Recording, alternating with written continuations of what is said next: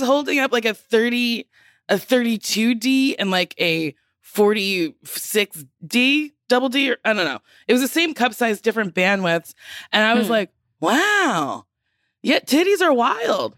Titties Because are like wild.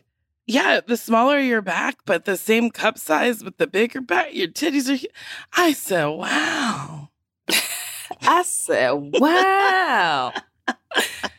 yeah, Yeah. I've worn an F for years, which An is F for Mhm. fun. Yes, these titties are fun.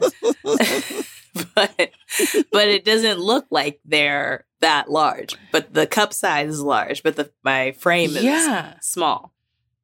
because I famously have gotten to see your titties one time, and they didn't look like ginormous. Like when I think of an F, I think of like, whoa, your boobies are going to